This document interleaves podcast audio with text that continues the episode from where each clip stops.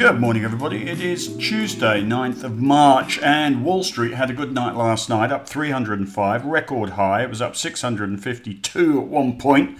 But this similar pattern is still going on. NASDAQ down 2.4%, Apple, Tesla all down. And the same thing's happening here. The tech stocks peaking. We've got Afterpay now below $100, down 10% today, and it peaked at $160. So that's down 37.5% from the top, more than that actually. And we talked in our morning meeting about this maturing of the market and I'll come to that in a bit. And we talked about cyclical recovery, aggressive recovery stocks, and value, earnings based value taking over again from high priced momentum, FOMO, technology, whatever you want to call it. And what's driving that at the moment is this $1.9 trillion bill, which got through the Senate in the US at the weekend and is likely to get through the House or Congress this week. And Janet Yellen talked about it fueling a very strong economic recovery, but that the economy won't run too hot. Of course, it won't run too hot. It's Goldilocks, Janet. She is the master of the middle ground, no extremes. But anyway, this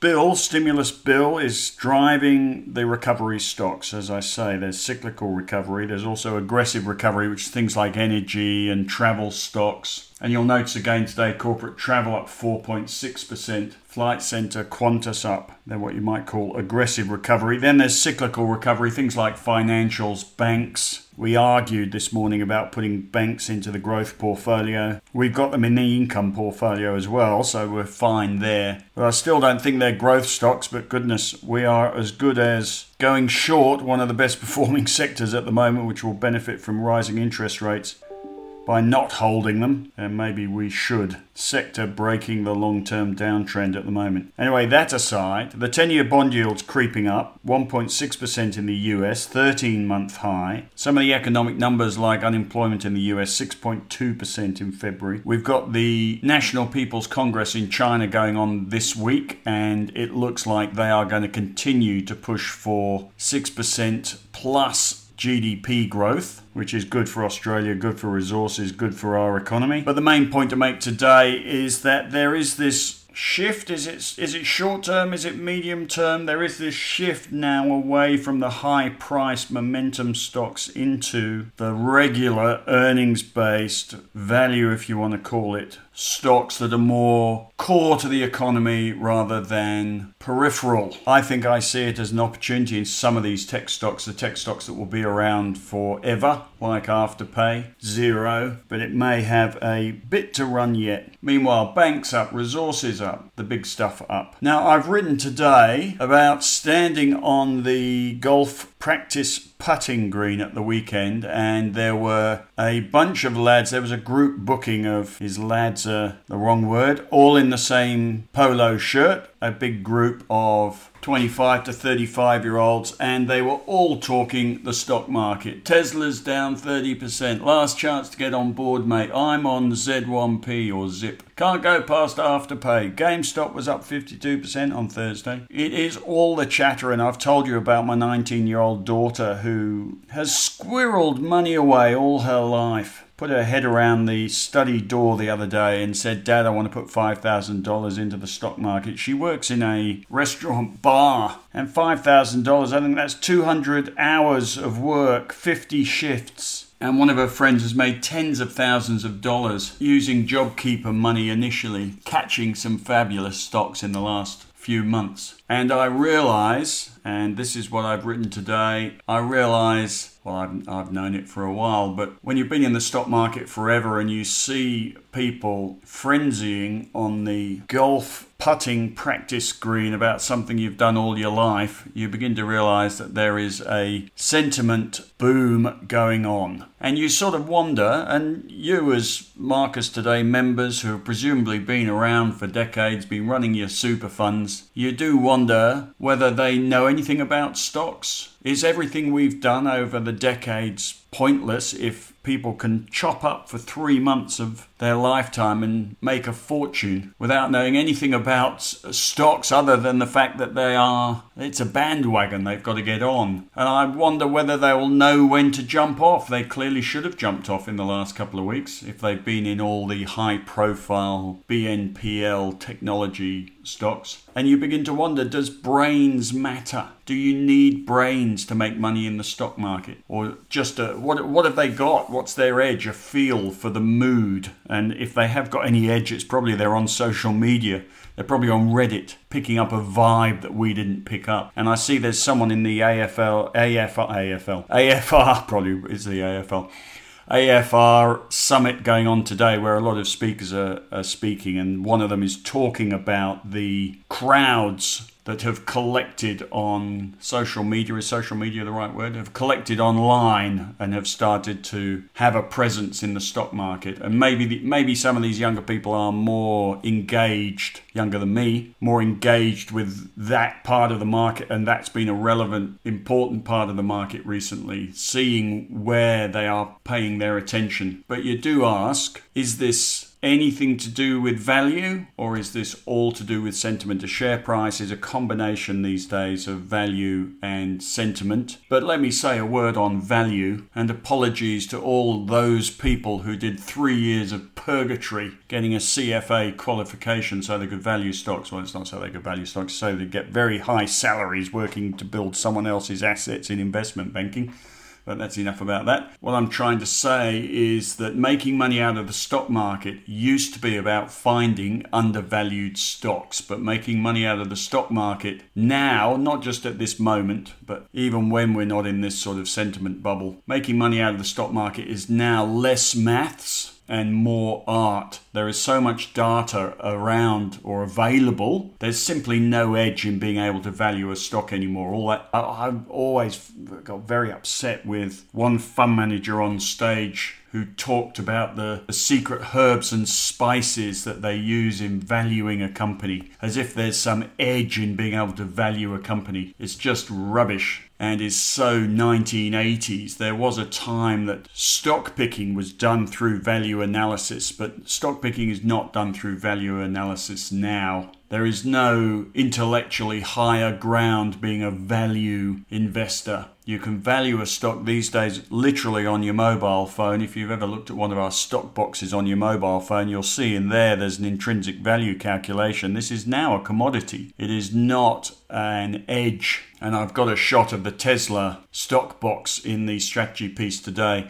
By the way, if you want to put US stocks into our stock box, just find the code, ignore whatever's after the decimal point, and put .us on the end. So Tesla is on the Nasdaq as TSLA.O. Normally, if you put TSLA.us into our stock box, you can get any S&P 500 stock box up. So Tesla, for instance, on the stock box, 86% overvalued. But does that matter? And I would suggest to you that it probably doesn't matter nearly as much. The Warren Buffett way is now not an edge, it's an exhausted commodity. It used to be a highbrow stock picking technique, and you had to read The Intelligent Investor to understand it, and that created an, a barrier to entry for individual investors that it lasted for decades. But technology's overtaken the science, and there is no need in a world of readily available valuations, and they're on our stock box, all of which are flawed because they are full of input guesswork and assumptions there is no need for an individual to do their own discounted cash flow valuations using, using a weighted average cost of capital suitable to the particular industry that the stock operates in. In a quiet bull market, at best, a valuation or any sort of fundamental valuation based on a historic and forecast progression in earnings or dividends or the balance sheet provides little more than a sensible filter that helps to limit risk and guard against blatant stupidity on the investor's part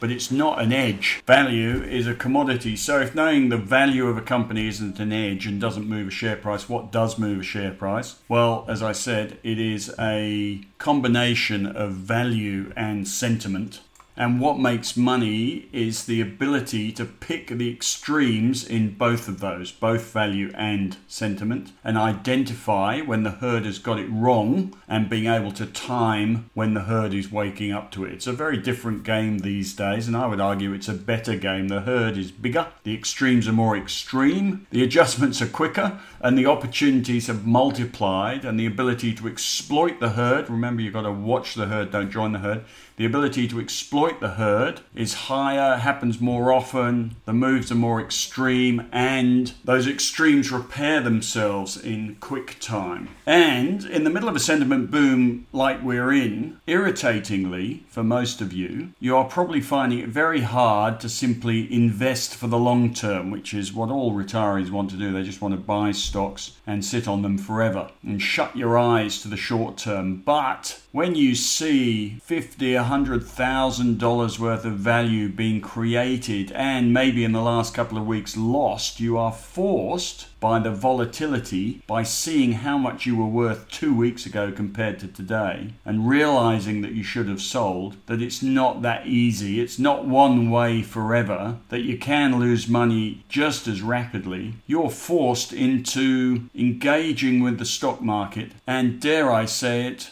can we use that dirty word? Trading instead of investing. And that's really the quandary for people who have been making easy money or have only just started to engage with the stock market, made easy money, lost money in the last couple of weeks, lost possibly a lot of money in the last couple of weeks. You've got to choose whether you are going to engage with the stock market, whether you're going to join the established crowd of investors, or whether you're going to recognize that you have simply been a participant at the right time over some of the best months in the stock market in a long time and whether you should perhaps cut and run. Because if you're going to stay around, you need to decide are you going to engage with the stock market or invest in the stock market, which means shut your eyes to the short term, or whether you're going to say thank you very much and get on with making money in traditional ways? Are you going to engage or cut and run? It has been a wonderful run, a great start to your stock market career if you have just started. But I can tell you it isn't normal. It isn't normal that people are talking about the stock market on the practice putting green. It's not normal that everybody's talking the same small group of stock codes. It isn't normal that my 19 year old daughter's sticking her head around the door and saying, I want to invest 200 hours of my time in the stock market. So, what are you going to do? And what are you is the bigger question. There are people who have significantly engaged in the stock market in the last few months. I bought a motorbike off a guy who said, I'm big into the stock market. It's not normal stuff. So, if you're sitting there wondering whether you should have sold over the last couple of weeks, wondering what you know about the stock market, what edge you have other than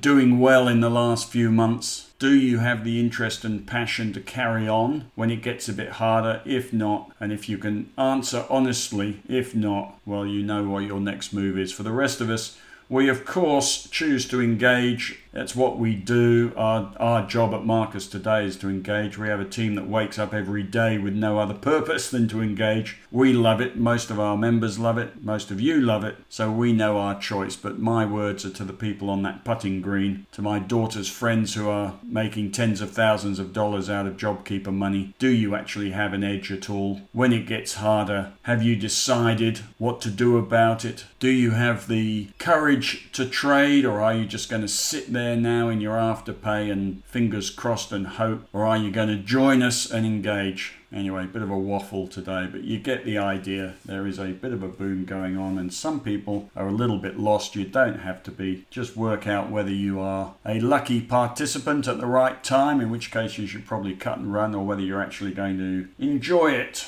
and join us. Your call. Right, waffle. That's about that. I did a load of work this morning, spreadsheet work, which is why things are a little bit late today, trying to work out the investable weight factors for ASX 200 and 300 stocks. I think I got there. I'll try and add them to the All Ordinary spreadsheet and trying to work out from that which stocks are likely to go into the ASX 200 when the index is rebalanced on Friday. I got lost in the data, but I think stocks could possibly go into the ASX 200 include NIC, PLS, CDA, CIA. We will see whether I've got that right or wrong later this week. And there are a few stocks need to come out as well. I'm not going to begin to guess those just in case I'm wrong. It was all a bit complex. As I leave you, the ASX 200 up 25. Dow futures up 130. You have a fabulous day, and I will speak to you tomorrow.